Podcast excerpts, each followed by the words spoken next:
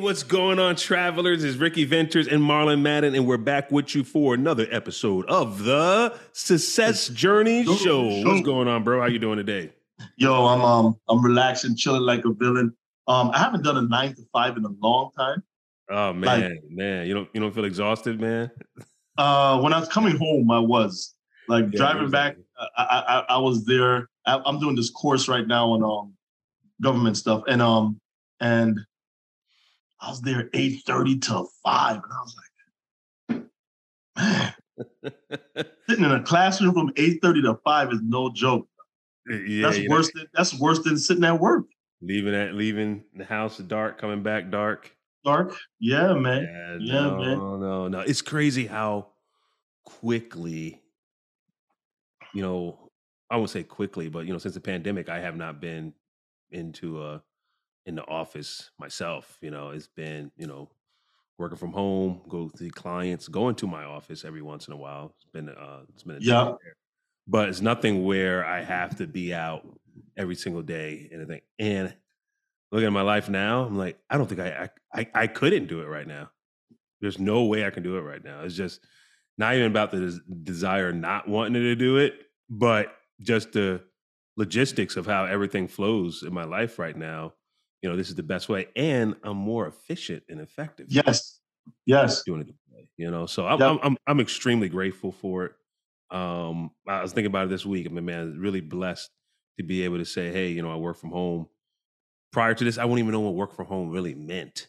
Yeah, right? I always, oh man, I love work from home. I work from home one day a week or two days a week. Oh, one to one month, you know, one day at a month. But now it's like, this is no, this is what I do every single day. Yep.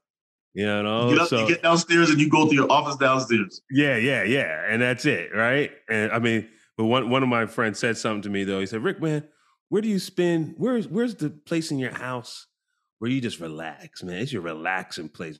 You just sit back and you know just relax." And I was like, "Man, I only sit in my office, and then I maybe sit down at the dinner table and eat." And then I, I don't sit in my, and then I go to my room and go to bed. That's, yeah, that's, I don't that's sit in my living room. No. I don't really watch TV. I just tell everyone I just cut off all my watch. I cut off my cable. I, I, don't watch. I don't watch TV. I don't sit down to watch TV. I mean, this helps because you. I sit in my bed and I and I catch up on it. If I did, like, I'm missing basketball shows now because we're doing the show. Yeah. Um, but I'll watch a nine minute edited version of the of the whole game. Yeah, yeah, yeah, yeah. Yeah, and yeah, that'll be it. Yeah. So I don't have to designate two hours for no. the game. Yo, dude. I mean, we can talk about this all and over. I mean, I, I did the same thing now. I don't remember the last time I watched a full game of any any. I can tell you when the, the the Lakers' first game back the other day, and I was and I wish oh. I never watched it. Oh man, no man, no. I I I started watching the beginning of that when the Warriors Lakers because I wanted to see the ring ceremony for the Warriors and everything. And right after that ceremony was done, I was done. Woke up and the game was gone. no, but yeah, yeah, no, dude, it, it, it's um, travelers were doing great, doing well, um, and man, we're really just excited about just some things that are are are, are shaping up for us, um, just personally, financially, uh, business wise, um, just I mean everything around, and not to say everything is perfectly going well like with everything that you're that that we're doing, there's always challenges, right? And I always say, you know, but I see challenges a little bit differently now. It's like, hmm, you can get down for a second, but then it's like, all right, how do I figure this thing out? Like, how do yep. how do I figure this out? And you start building that muscle memory of just starting to figure things out, figure things out, knowing that if you put that energy to try to figure it out, something will happen. And then you just keep moving, you just keep moving forward. So yeah, yep. man, definitely blessed to be able to do that. Um, do that with a solid partner, Marlon, here as well. Yes, and, uh, yes, yes, yes. Likewise. Yeah, yeah. Now, uh, hey, this this episode, I really want you guys to lock in on this episode. I'm real excited. I said we say it all the time, but listen, we are trying to. I'm going to say it just outright. Uh, what I need you guys to do is, if you enjoy our program, try to get five others to subscribe. Um, share it. Just don't like it. Just share it subscribe, um, leave a comment. I know sometimes you guys, if if if if me and Ricky was up here doing these these um these TikTok dances, you'd you'd have left a comment. I don't know if you want to leave a comment about that, right? How bad I dance, but just do that. And the reason why I want to do this is because we want to combat the negativity that's out there. But we can't combat that negativity if we're not being shown, right? If people are not seeing us. So we want you to be, we just want to be intentional and tell you we appreciate you being um, part of our show. The Success Journey successjourneyshow.com is the website you could do for everything. Um, we're all our handles, Success Journey Show.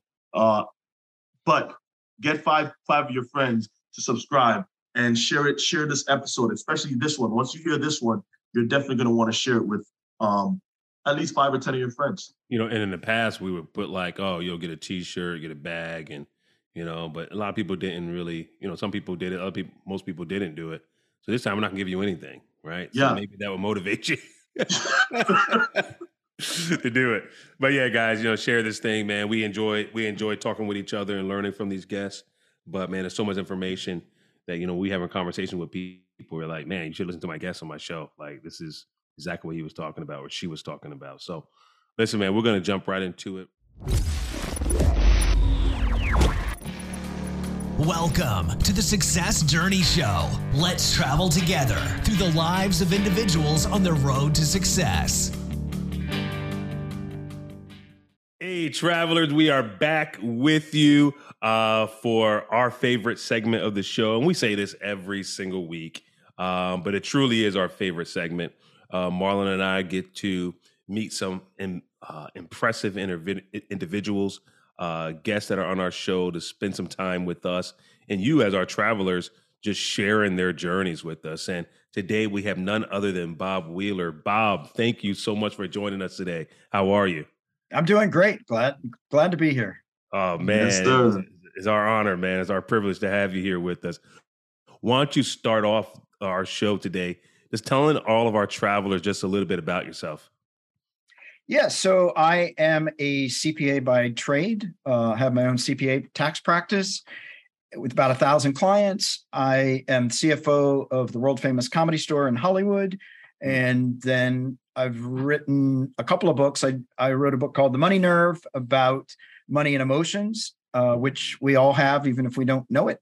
Um, and then I recently started a children's book series on financial literacy. The first one is Darius Wants a Dog, and it basically uh, talks about foundational skills to help kids to start to learn about it in hopefully a fun way. So mm, mm. I've just uh, and the journey continues. So who knows? Who knows where it ends? Now, does that book lead the kids to have a dog at the end of it? Or well, I, I, am going to give away the ending. Darius does not get a dog. Okay, um, okay, okay. His choice. Okay his choice. All right, good. Right? All right, I need to get. I, I, can get that book now. See, my kids have been harassing me about getting a dog, and I just have not been able to just succumb to the re- request. I, I, just there's something about it to where I don't want to take care. I'm too busy right now. I, I can't take care of dogs. Right? It's well, just like that's why you got to put. Place. You got to put it on them, and that's what yeah. Darius. His parents put it on him. Yeah, he realizes I don't want to pay for this dog. I don't want to yep. be responsible. And uh, given the facts, I think I'll wait. yeah, yeah, exactly, exactly. I told I told my sons, I said, hey, you know what? I will get you a dog when you have somewhere to take it and you can be with the dog and have your own house, man. I will buy you a dog. I promise. I'll buy you a dog. Exactly. Exactly. It's not fair to the dog. no, exactly, exactly. And I love it, man. Trust me, I, I, already have my dog picked out that I want. A little, but a little bit later, when I know I have some time to, you know, chill with the dog, right? So it's a I love dogs. Yeah. So, but yeah, I, I digress, man. Uh, no, thanks so much, man. Uh, Bob, Marlon, and I. Uh, Marlon is a, uh, a, a financial guru himself, and you know I love the finance stuff. And uh, Marlon, he he thinks so hard about it, he pulled his hair out. So,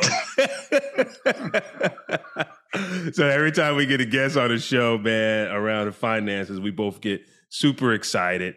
Um, I would say this year has been a journey for me uh, financially, wanting to really make some sound financial decisions that will, uh, as a foundational things that will reap the benefits year years to come, right?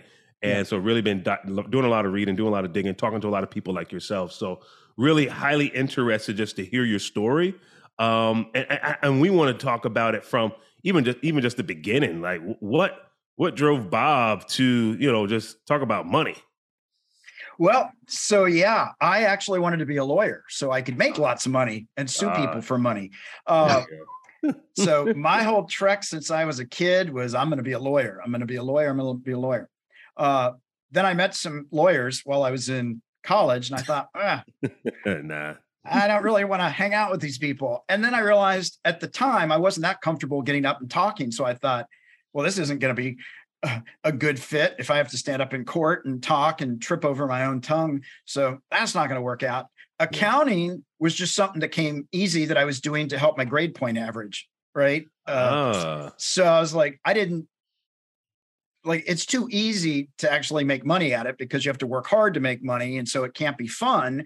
Money was just something that was like, okay, these I can do this pretty well. Now, I personally wasn't following the advice that I started giving other clients, right? I was, I was, you know, I think I got into money because I didn't know a lot about money. My parents knew nothing about money. They told me nothing about money. Um, I had my own money stories. Um, and so I wasn't saving, I wasn't investing. Uh, and then I sort of went on this journey as as my clients were coming to me and and doing the, the exact opposite of what seemed like sound advice. I Mm. realized, man, they got a story going on. So I need to understand their story before I can help them. So we're on the same page. Uh, and so I was doing my own reflection. I was working with clients, asking them, them questions that sort of turned into therapy sessions. And and even still, when I got into accounting, it was just to learn about other businesses so I could start my own business. I didn't Hmm. plan on having a business as a tax Mm. Accountant, right? I'm like, Yeah. no, no, no, no. I'm not. Numbers are not my thing.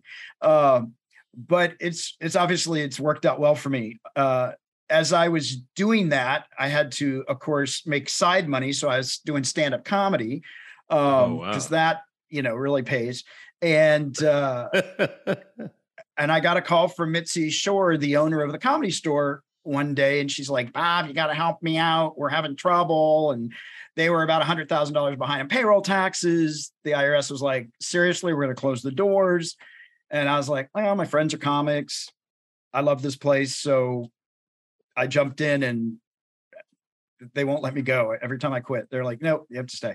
So Oh, I started wow, doing wow, that. Wow, wow. Um, they force you. They put you on a payroll, send you a W two, and make you have to pay and they taxes. that's right it's terrible it's terrible but you know it's but being at the store was helpful because i knew i wanted to help the club they couldn't pay me a lot so i had to make sure my accounting practice was really successful so i could put in the time and energy um, and actually because i was at the store and talking to comics and people that had a lot of shame around picking their passion over money um, and Mm. and so I realized, man, everybody thinks that they're the only one that made a really bad choice financially, and then- Mm. and they're and they're punishing themselves for the rest of their lives for something they did when they were twenty or twenty five, Mm. and and nobody talks about it, right? We're not like, hey guys, I've got fifty thousand dollars in debt. Man, that bankruptcy was that fun, right? We just Mhm. don't share that information, and so that's what prompted me to end up writing a book wow. and starting to do workshops around money and emotions because a lot of people just think two plus two is four.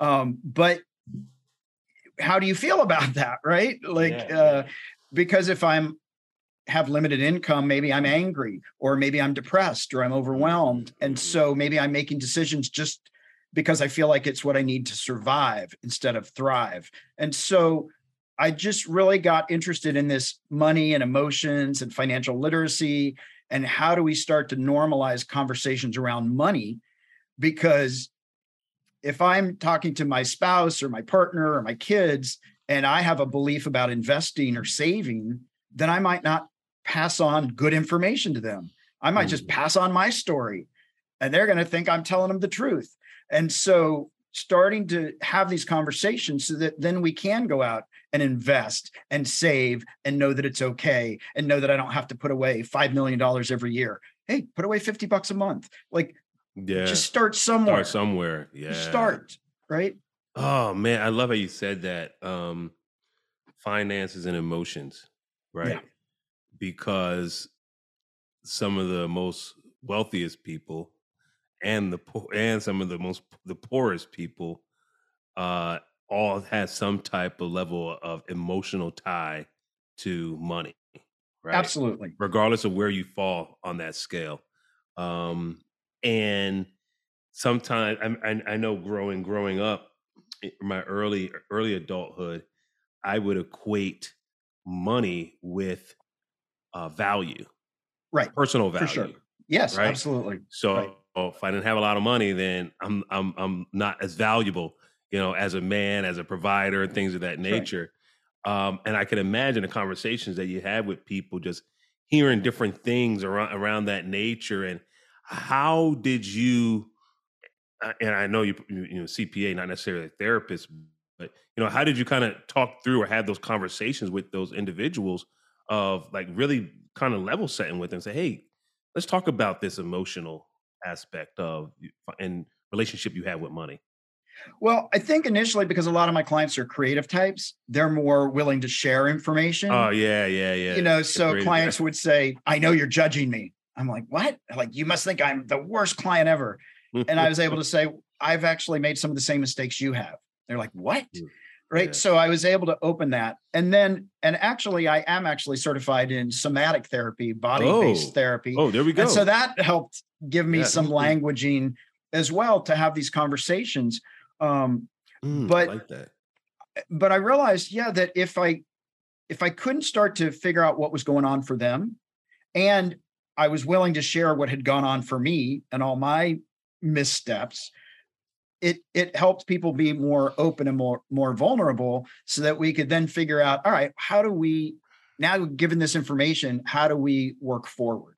Mm. right because the other piece to it is you may have made some choices that weren't maybe the best choice but there might have also been outside sources working against you right? Uh, uh the bank might have been working against you. There's a lot of uh, pieces in the system that work against certain communities or against yeah. certain genders and and so if you think it's personal but there's actually outside forces working against you you're going to drive yourself crazy because mm, no matter how yeah. right you do it you're you're not going to get ahead yeah yeah, mm. now you talk about financial literacy right and mm-hmm. we hear that term just being thrown around and a lot of people don't so let me give you a quick of what happened to me today, sitting down at lunch talking to a young lady.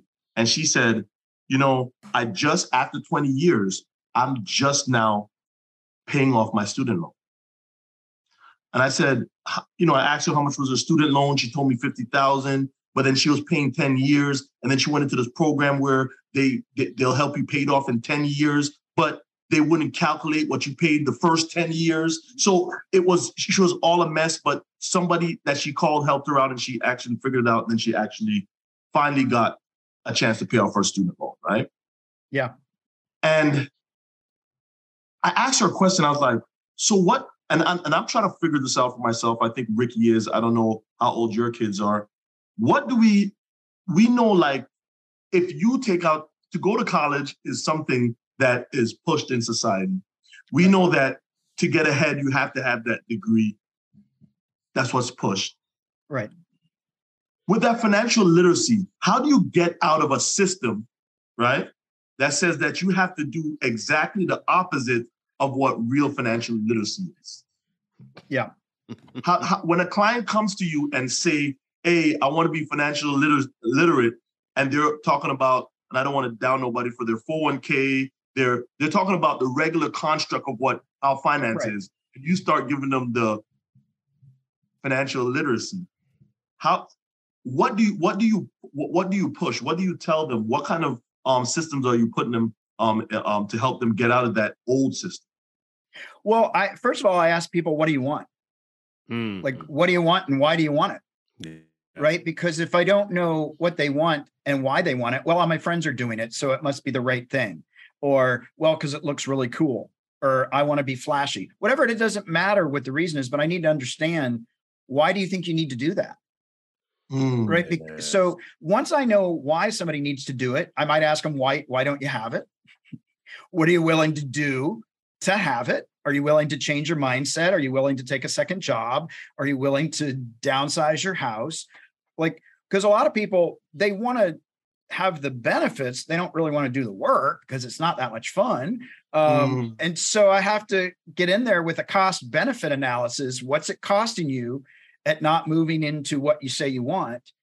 Right. Um, there's a benefit. I get to feel comfortable. I don't have to fail. The cost is my life, my passion, my future. Mm. And so I try to have conversations with people about what do they want. It's not that everybody must have a 401k. Everybody doesn't have to have real estate. Um, there are some people, you know, I'll meet them and uh, like they really should have a business, but after I talk to them, creating a corporation is going to cause more stress. So it's probably not worth the $5,000 they save, you know? Mm-hmm. So like I have to understand each person rather than it's a blanket statement everybody should save 10%. It'd be ideal if people were saving 10 or 15%. It'd be ideal if people were contributing 10% to charity and things like that. But it's for me, it's to be really curious about what they want mm-hmm. and then talk about those foundational pieces. Find out um, why are you afraid to save? Or what's your belief system that you got to spend it now because we're all going to die tomorrow, or, or whatever the story might be, uh, because it's driving them.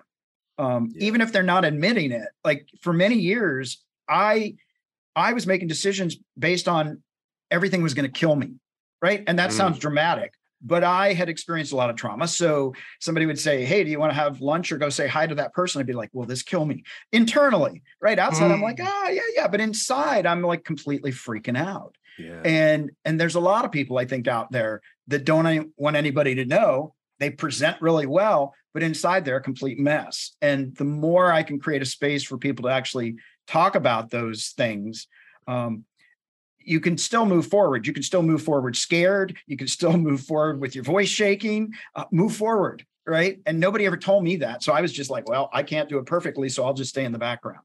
Mm. So it all comes down to that. I could see the underlying tone that you're saying is that emotion. Mm-hmm. That emotion really affects because if you feel like Ricky was saying, if my belief is I'm less than a man or I'm not valued right because I don't have that big bank account right now, that right. will show in my decision making in all different and it could lead into other parts of life. You know, if you're married, it bleeds into your marriage. If your um your work environment, you, right. you, you, you so I see how the emotions just tie into everything. Now, man, I, I, I like some of the things you said before because a lot of times we don't want to talk or so you made a statement that certain people, which I which I don't, we're if you didn't notice, Rick and I are black. I, I, did not notice. this is a shock. Give me a moment. I'm taking it all in here. I'm taking it all in. It all in. Yeah, I just wanted I just wanted to let you know, Bob. It's good. It's good to be transparent. I appreciate that. so I, I know when you say certain people in certain communities don't have mm-hmm. that opportunity. Yeah. Um, expound on that, and so they can understand what you're really talking about, so they will understand how to navigate through that emotion yeah. once they um, encounter it. So, if I go to the banking and redlining, you know, real estate, there are a lot of people in LA that are shocked to know that uh, uh, blacks and Hispanics couldn't buy in certain neighborhoods. Yep. Even though it wasn't expressed outwardly, everybody in the business knew not to approve these loans. Loans with a name that didn't look like, you know, Buffy Smith may not get the loan.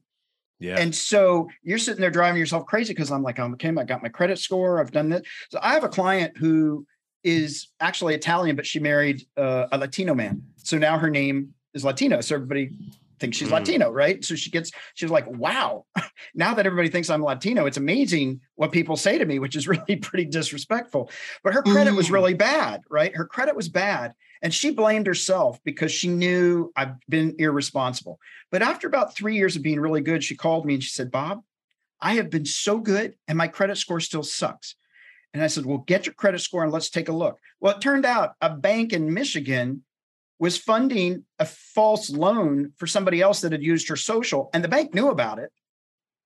And so she's got this mortgage on her credit. Well, she just assumed because she was poorer and not taking care of things that it was all her fault, when in fact it had nothing to do with her. Right. So she had a mm. story I deserve this. And so mm. if you either believe you deserve it or you go into places where, um, and let's face it, most financial institutions have a lot of white older men, uh, there may not be a wide welcome. And yeah, so now I may not yeah. want to go in or I may feel judged. I may not feel safe. Yeah. And so, you know what? I'll just put it under my mattress. Um, I'm not going to go in and experience, you know, the uh, the the passive aggressive racism, the socialized racism that uh, everybody's pretending like doesn't exist, but I'm feeling it. I'm not crazy. Mm-hmm. And so, if you know that going in, you can say, okay, great. What are my rights? Or let me find somebody that feels a little more comfortable to me because there are companies out there. And so you can look at banks and see what is their outreach to other communities. You know, uh, Bank of America just did this new program to help um, Black and Hispanic communities, right? Well, the the pe- pessimistic side of me is like, what's their angle? right? I, How I, are they? Get- I thought the same thing when I heard it. You're right. How are they going to sneak the fees back to these people instead of actually using it as part of their uh, yeah. outreach program? Like, really, what's in it for them? Because most banks and most corporations are angling to make money. That's if you get the, some money too, reason. that's great. Make, yeah, making money. But, yeah, yeah. But they're the, they're there to separate you from your money. Yeah, correct, correct. And and so it's so important to just know and have that awareness of thinking, man, it doesn't something doesn't feel right, or that's not the way my friend had the experience and they happen to be from a different culture so just actually even paying attention to that and then realizing that that has nothing to do with you personally mm-hmm. but it feels very personal man i gotta tell mm. i gotta share this story with the listeners and yourself bob because it, it what you just said resonates with me so much i don't even think i ever share this with marlon either so there were times in in uh, growing up i'm talking about in my adult adult life where I didn't have much money in the bank. So when you go in there, like you have a posture of your head just like kind of hanging low, right? You know, it's like, you know, oh man, you know, feeling like, you know, well, I got a, yeah, got a little bit in there, you know, whatever. Let me go in there. They, they ask you if you want to have a bank appointments. You're like, why you want a bank appointment with me? I don't have no money. I don't have no money in here. Like, what? what are you going to tell me? Like, you're going to magically give me some money, right? Um, and then I, I remember times years ago, years a few years back, when you know you do have some in there, and it's just the confidence that you walk in with now is like, oh yeah, yeah, okay, let's yeah. go, let's have these conversations. But I remember, right, when you know I walk in and and, and me and my my other business partner, we might share this one. I, I don't know if you even recognize this at all, but uh, you know, black man, he's a, a white older gentleman and um, we're in the bank, and I went in first, and the teller is and the the, the, the bank rep there, and not giving me the time of day. Yeah, I mean, rushing me, saying I don't have the right paperwork, I don't have this, and I and I know my stuff, right? So I'm like, yeah, I do, I do. That is the right stuff. Actually, that paper is defined as the same thing you're talking about. Turn to the back, everything is here, right? Just giving me the, the just the runaround, this stuff that didn't make any sense. I'm like, what are you talking about here? And then my partner come, walks in and the whole tone changes. Yeah. Completely. Like, oh, what can we give you? What do you want today? How can we help you? And it's like, man, like you said, there's things that are so much that are out of your control. Yeah. Even when you do walk in, uh, like I, I, I was feeling good. I was like, oh man, I had some got some money here. Got some. I'm doing some good things. Things are starting to happen. Right. I, instead of having two plus two equals four, I have maybe twenty plus twenty equals forty. Yeah. you know what I mean? Yeah.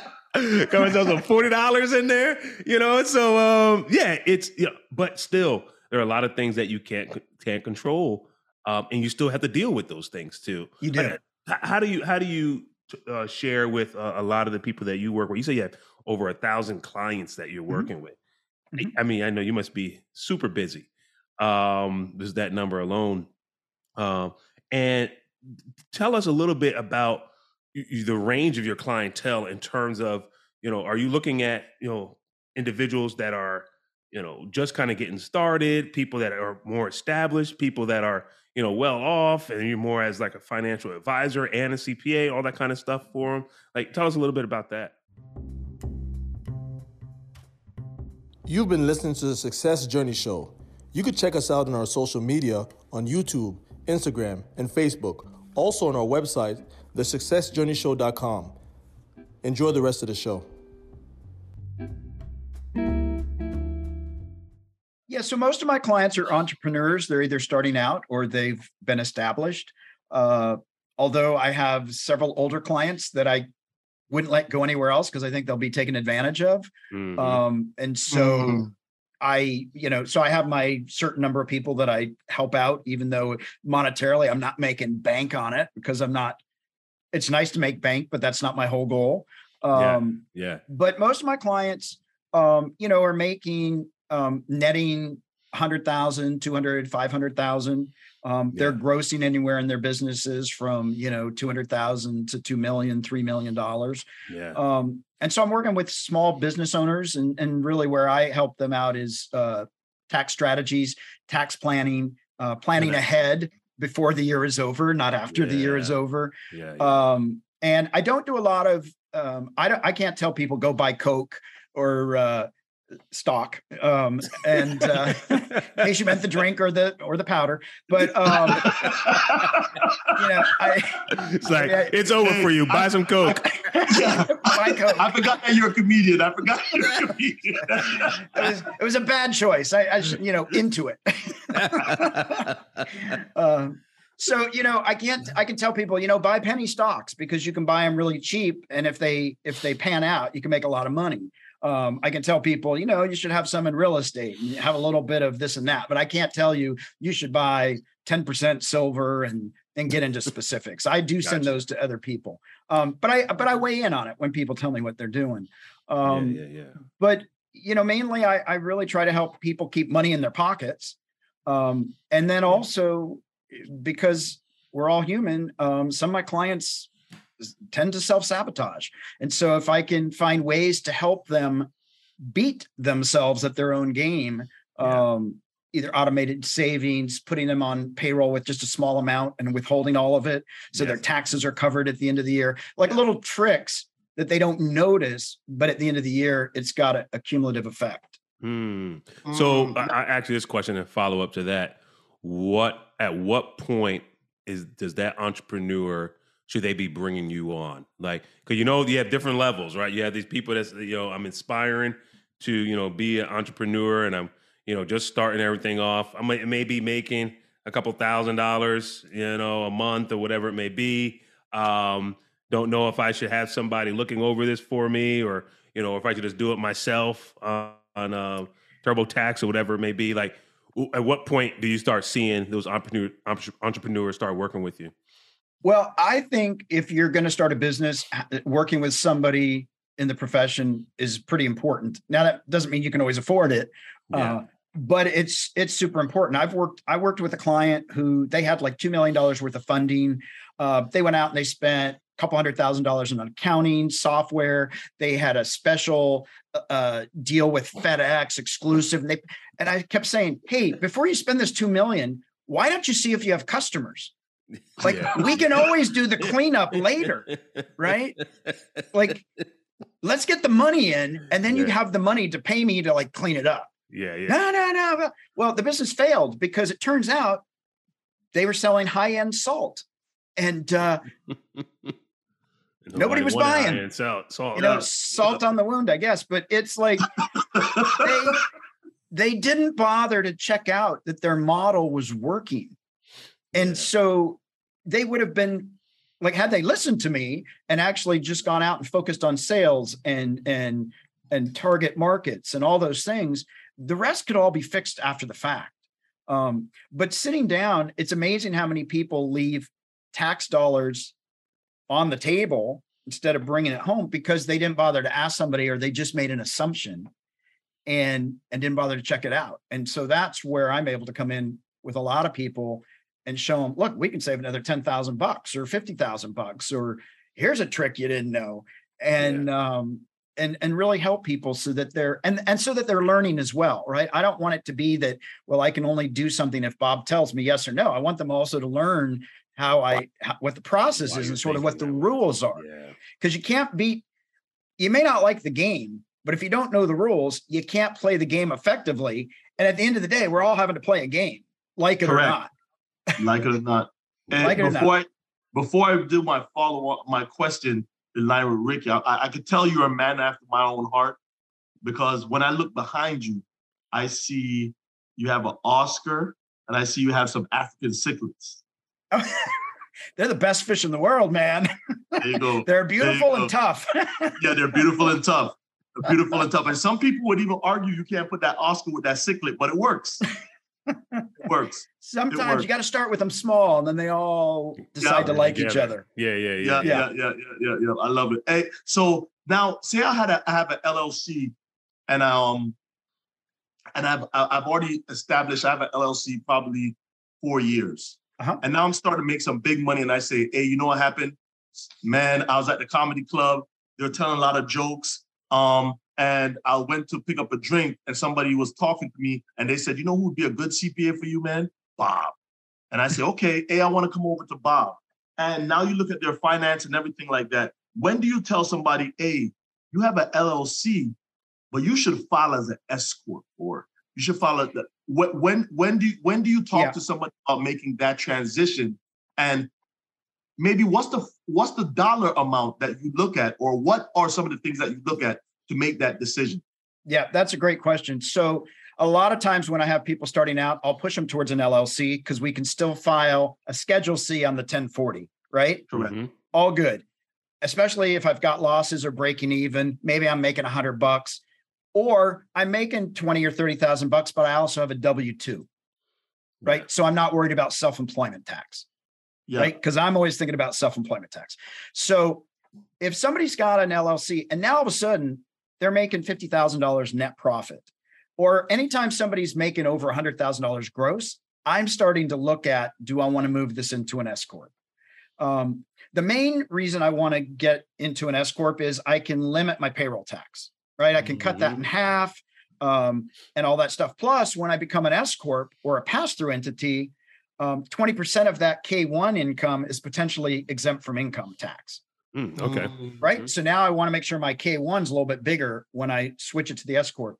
The other reason I might do it is eh, my client's a little sloppy with stuff. They're a creative person and they estimate some of the numbers.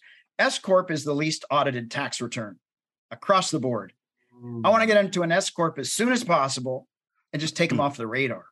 Um, but my main force, my main reason to do stuff is really to avoid that self employment tax so I can limit it by putting them on a salary um, and yeah, there starts to be a few more steps involved. Now, I have some clients that will spend 800 hours to save 50 bucks, not me. Um, and then I have people, you know, that would spend $5,000 rather than put in 10 hours of work.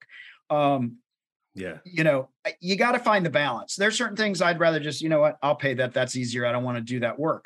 But for the most part, when it comes to taxes and money and saving, man, I'm going to do whatever I can without killing myself yeah. to to really do the strategies. And and an S corp is just one of the best tax strategies when you're making money. But I have clients that they're making they're losing two three hundred thousand dollars for the first three or four years.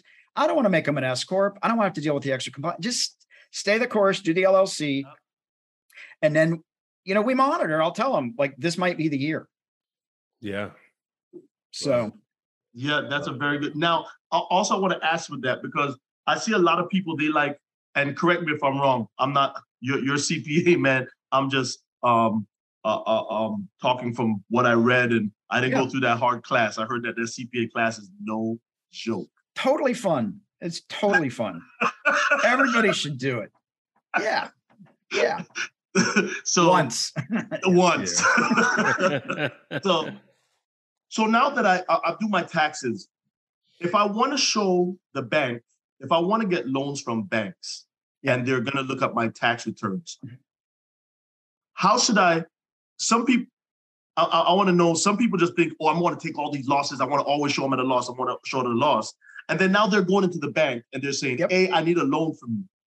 Can you explain to the to, to our travelers out there how that affects them and how they should stack the cards in order to help them when they walk into that bank?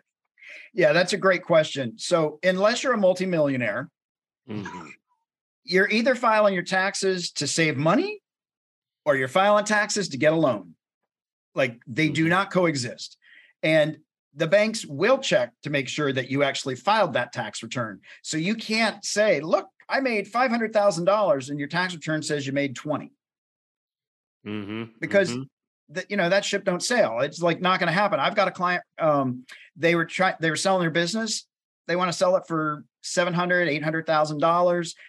Books showed three or four hundred thousand dollars. They're like, we don't want to show any profit. I'm like, well, nobody's going to. First of all, you nobody's going to can't buy your business. Yeah. Correct. If you're going to file tax returns saying you made no money, then how can anybody believe your financial statements because they don't line up? It's Yeah. one or the other. You want to sell your business for eight hundred thousand dollars? You need to show a tax return that supports that. Um, and and so a lot of times people now I know I'll say, are you going to try and get a loan this year, or are you trying to save money? Because what would happen is they'd say, save me every dime, save them lots of money. They'd come back and go, great, now I can't buy a house. Thanks, Bob. Well, you didn't ask me to buy you a house. You asked me to save you taxes. It's one or the other. And the IRS and the banks, they know better. They're going to check it out because they didn't used to do that. Um, and people would show million dollars on their tax return, right? Yeah, no doc loans, right? No doc loans. Yeah. Yeah. Didn't work Yeah. out so well. For It didn't work out so well. 2008 proved it, right? yeah, Yeah, yeah. exactly. Oh, Exactly. man. Yeah. Man, Yeah. it- it's a um as you as you as we're talking through this, it's always um man, I, I, I, am trying to figure out the best way to frame this. You say you have workshops and and, Mhm. and books that you do. Mhm. Tell us a little bit because I'm I'm really intrigued about what you're sharing here, Mhm. um, and, and and all this information. And I and I would I would love to be like, hey, here, Bob, here's my whole thing, man. What what what the heck should I do, right? Because uh, there's so many different books, there's so many different materials out there, there's so many different Strategies. methodologies, different strategies, uh, and some people, you know, are just all over the place. You know, they, hey, we have a financial strategy from the Ramsey family. We got financial strategy from the uh, uh, uh, Kiyosaki Cardones, family. Yeah, Cardone, yeah, from, Yeah. from Cardones, and it, it, there's so much. Kiyosaki. Kiyosaki, yeah, yeah, Kiyosaki It's family. good stuff. It's all yeah, good it's all yeah, it, and it's all good. It's all it all um it works for people all around, right? It's Right. proven. But you have an individual that comes in is like, all right, I'm trying to get my financial house in order. Where do I go? Yeah. Well, again, for me, and look, there are lots of people out there that can help shame you into a behavior um, or all kinds of just do this and don't think, um, and you'll get ahead. And and that works for some people. Um, for me, I don't want people doing something because I've shamed them. Um, and I don't want people just doing things blindly because there might be a slight change in the algorithm and then they don't know to to to Make to switch shift. lanes, Yeah, right? Yeah, yeah. and they don't know to pivot and then now i've just sent them down a rabbit hole so for me if i can understand people's mindset if i understand what they really want out of this do they Yeah. want to have legacy do they want to have generation generational wealth do they want to put their kids through college like I, I need to understand what their personal desires are not what their parents want them to do Mhm. uh, not what their friends said they should do. So that once I can get clear about that, then I can actually figure out for them specifically what might make sense. Because, you know, I've had a couple clients, I'm like, you should get into real estate. And they're like, yeah, my dad did real estate. It sucked. Well, Mm. I'm not going to spend weeks and months and years trying to convince them to do real estate. And then I got into real estate and went, man, I hate this. So I went back to the clients. I was like, I totally understand. you know, I was yeah. doing, I was almost ready to cross a line because I was so frustrated with uh, Oh, some goodness. properties. And I thought, you need to get out of this. This is, you're going to be, Yeah, you're not going to become a nice person. Right. Uh-huh. So it's trying to figure out what it is for each person because real estate might be your thing, but it might Yeah. not be single uh, dwellings. It might be commercial property or it might be fourplexes. Like, and so it's not that there's a one size fits all. Correct. It's really figuring out what works. am I trying to leave a legacy? Am I trying to Yeah. you know take care of my grandmother am i trying like what are what are my goals what are my life yeah. values yeah and then we, can set a, our goals according to what those values are what those values are so that when i'm spending money and i'm at the bar and i'm going to pay for everybody wait a minute this could go towards a college plan mm. this could go mm. towards a house payment maybe you guys can buy your own drinks yeah, yeah. right yeah, it starts to change your mind yeah. you know oh man I, okay we can go so many directions with that right so when you talk about legacy uh, man, generational wealth mm-hmm. what is your definition of of just legacy general wealth? And what do you want in their portfolio? Yeah, what do you want? Yeah, yeah. If you could define single singularly yeah. define it, it's almost it's almost a leading question. But uh well, yeah, what what would you say general wealth is? Generational well, wealth legacy. Well, mm-hmm. it's like I if I'm going to leave generational wealth, I also want to do it in a responsible way so that I don't have a bunch of gimme gimme people that then don't know how to go out and empower themselves, right? Mm-hmm. I don't mm-hmm. want to just go, hey, I'm going to make lots of money in real estate and I'm just going to give it to you to blow through it in a generation or two. For me, legacy is what is the impact I want to leave behind? It might be that I want to create a foundation. It might be that I want to, you know, create a, a nonprofit organization. It may be that I want to set up real estate for my children and and people, you know, that come after. And so it's about what's the impact that I want to have, right? When I'm dead and I'm buried, Bob who, right?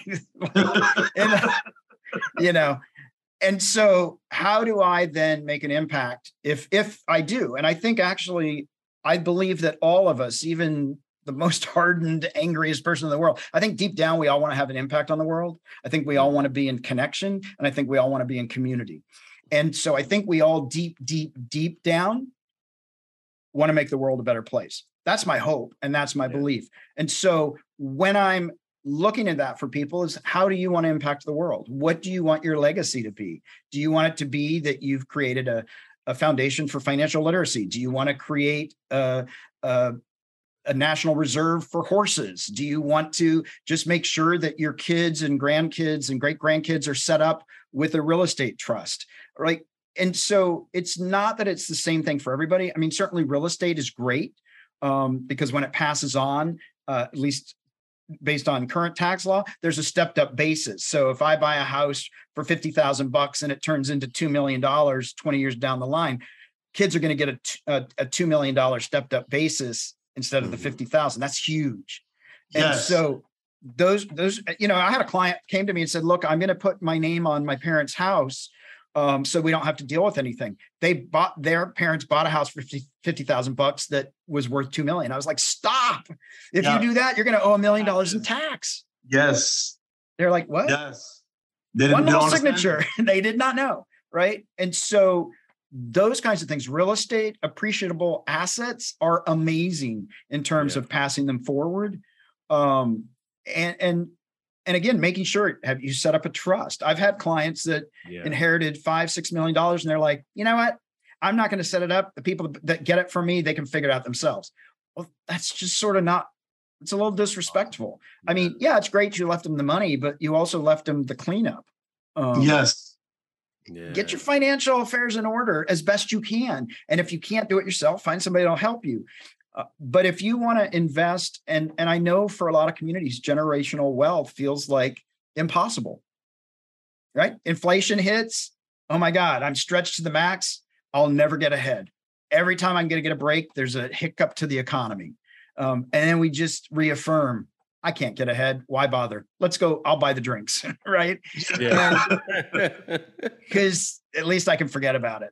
So it, for me, legacy is about figuring out how I want to impact the world, whether I want it to be for my children, whether I want it to be for the community at large, and then setting um, things into play so that I can have that outcome. And again with kids you know it's it's i know a lot of people that have wealth will say to their kids when the kids will say i want this and that hey daddy's rich not you yes right? trust me and and starting to teach kids that just because the parents have money doesn't mean they're entitled um, because i actually have some younger clients that i've worked with they'll i'll say well let's look at your assets and they have listed down mommy and daddy's inheritance, uh, 1.5 million. I'm like, you know when you're going to receive that? No, but eventually, do you know that they're going to be solvent when they die?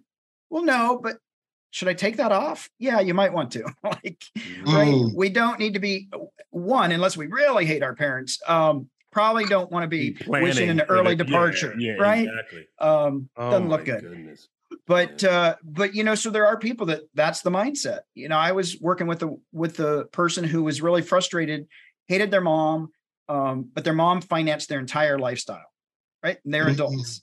And we finally realized they didn't want to give up the lifestyle. I said, well, then maybe you can just learn to stop being mad at your mom because you're taking all the money and you have no problem yeah, with yeah, that. Yeah, so why are you punishing her for making it available? Maybe you can make peace with that. Yeah. Because you certainly don't want to give up the money. Yeah. Yes, yes, yes, yes, yes. Dave. Man, you you you you hit on so many points, Ricky. That was a great question. Now, now that we've so I want to say, would I say the first for my family? My dad owns well, not not in the states, but in Jamaica, that he owns property and stuff like that. But we we were never that generational wealth in the islands is kind of different because your family has a house and it's passed on, passed on, and we don't understand the tax and that. But what you talked about here, the, the, the appreciation of the house and how yeah. you the, the strategy of using um not putting your your name on the house because or using the, the the the trust to dampen that um that tax once yeah. the parent pass on and they give you that that all the all, all that real estate if it's 10 million dollars if it's not set up right you have 10 million dollars worth of ta- taxes that um right. that you have to pay right. for yeah. assets that's valued at 10 million that you have to pay for that's or, right. whatever the percentage is what what would you say i know trusts in different states are are different what would you say is your most friendliest uh, states when it comes to trust, how to set up a trust, also revocable, irrevocable. What kind of trust do you want? Um, do you think we should get in? Say a person like myself, I have I have some real estate, I have some um, companies, I have stuff that I have right now, and I want to set up a trust. Where should I set it up, and should I do it irrevocable, revocable? How hard is it to um, maneuver through those different kind of trusts? So typically it makes sense to do the trust in the state you live in because okay. state law is gonna is gonna dictate, dictate anyway. Yeah. Um, you know, there are some states where they don't. Well, can, I, can I put a caveat to that? Yeah. What if I like myself? I own, I own a home. I own home in like many different states. Montana, so not just Utah. Right now you're bragging. now you're bragging. Okay. No, no, no, no, no. I'm, I'm, I'm, because somebody somebody might come to you. I'm, I'm, I'm giving the scenario of of a lot of different. Um, like you said, typically it's better to set up in. But for a person that comes that says, "I'm in the military," that's why I have. It's not because okay. anything's. I'm no okay. financial guru right. guy. I, am in the military, so I just had a scheme that said every state, I, every place the military right. put me, I bought a home and I kept. It. Um, well, so, but when you're in the military, you have to declare a home state. Yes, my home state is New York. Right. So the thing is, I don't want the mil- from New York. Yeah, well, New York is worse than California, so uh, ugh, they compete with each other. Who can punish people the most? Um, you know. So the thing is, like certain state, like Tennessee, doesn't do a trust. They don't do certain things the way that they do in California or the way they work in Florida. So it's your home state if and that's probably where you have most of your property not always um, but your home state is really going to dictate because if you've got a spouse if you you know whoever your beneficiaries are um, you're going to want to state law in your home state is going to dictate a lot of the things anyway um, okay. most people if you're going to get a trust it's going to be a living trust um, the you know uh, most of the time it's going to be a revocable trust because when you die it's not revocable right because you're dead you can't go back and say wait change this because you're gone you you know you want revocable up until the last possible minute gotcha. um, because you might decide you know wife number seven should get all the money or maybe wife number four was pretty good no i don't know uh, so but you want to look at state law because some states uh, community property states mm-hmm. um, and so if i'm setting yes. up you North know Carolina. If, yeah and it's this is important you know if if somebody, you know, I've had this happen where uh, second or third marriage, and uh, the, the the wife has a rental property and the husband's like sell that property and we'll just spend no no just keep that in a separate bank account in california if you keep that separate and don't let the other partner pay the mortgage or anything like that that is your sole and separate property so that if the marriage ends up becoming the fifth one um, you get to keep mm. your property right mm. but if if it had gotten commingled um, in a lot of states especially community property states uh, now it is it's it's marital assets instead of sole and separate mm. wow Mm, yeah, a, so you see, you see, there's, there's so much. That's the financial literacy part that you're talking about, mm-hmm. because a lot of people think it's okay. I go to work, I save my money, I have a, I have, I have budget ten thousand dollars in the bank bank account, and that's my financial literacy portion. And now I'm good. And I go to work and I work for, until I'm 65 for my 401k, and then I'm good.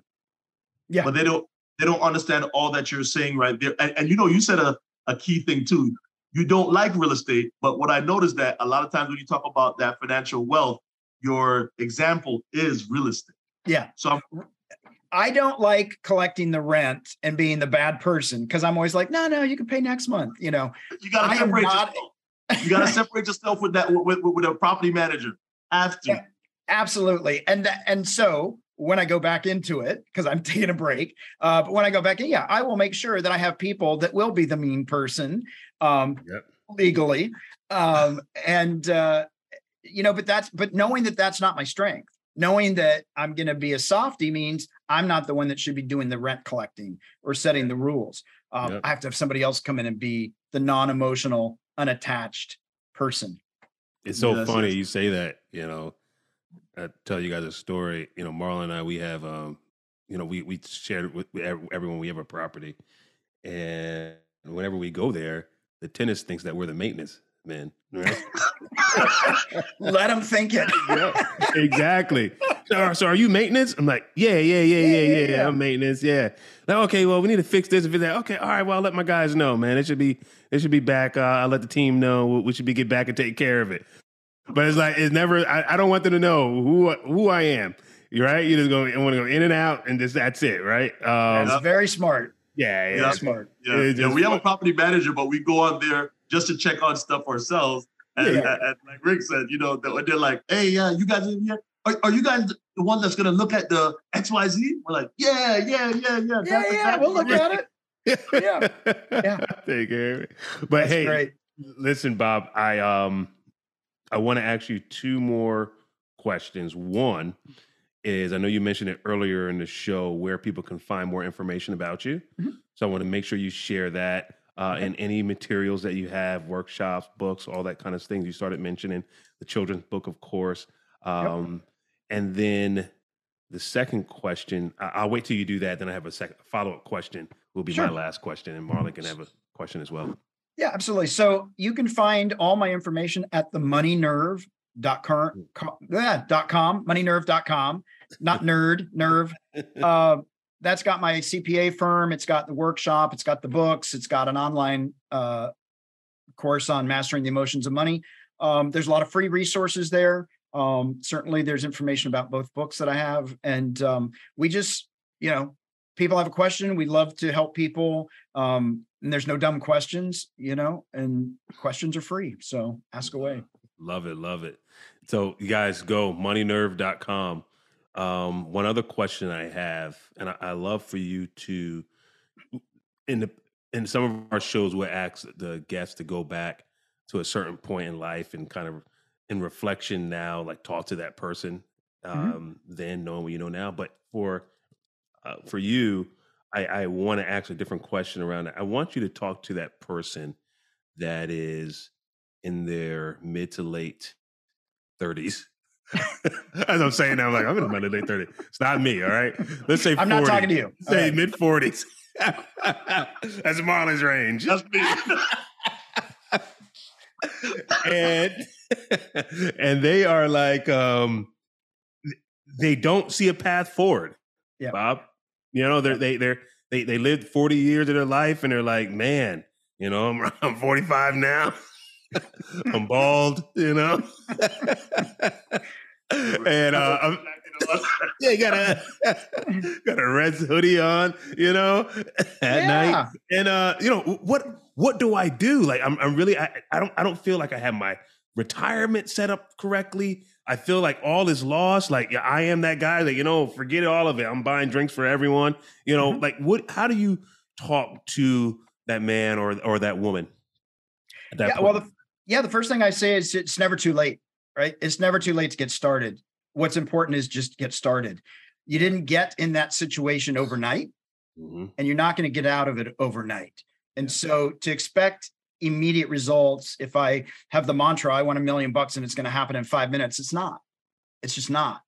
Um, but be willing to do the work, be willing to be uncomfortable, be willing to take a hard look at yourself and decide what's working and not working and decide if you're willing to let go of your story so that you mm-hmm. can actually have the life you want because we all have a story wow your story has a cost and the question is do i want a different story that serves me better your story has a cost i love that wow. that's your next book Bob. yeah yeah.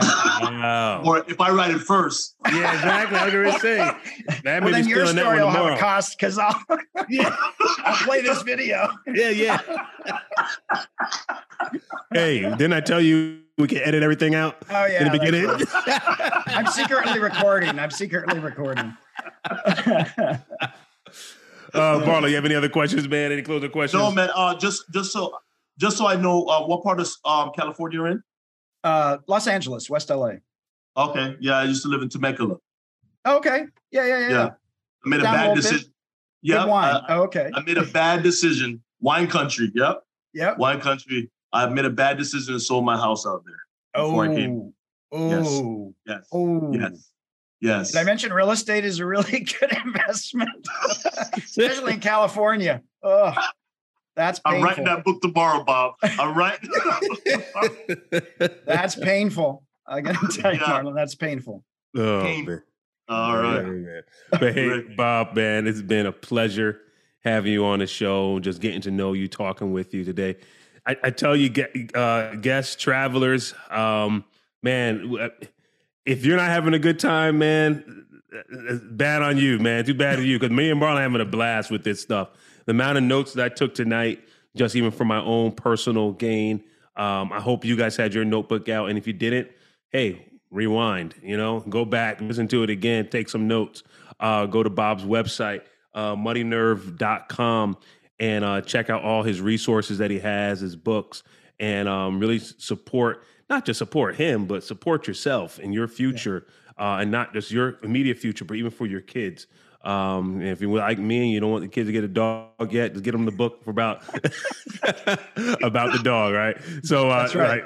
Bob, man, thank you again so much. I uh, really appreciate you and all of our travelers and listeners around the world. We will see you next time at the same place on the Success Journey Show. Everyone, have a good one. Peace. All right, one love.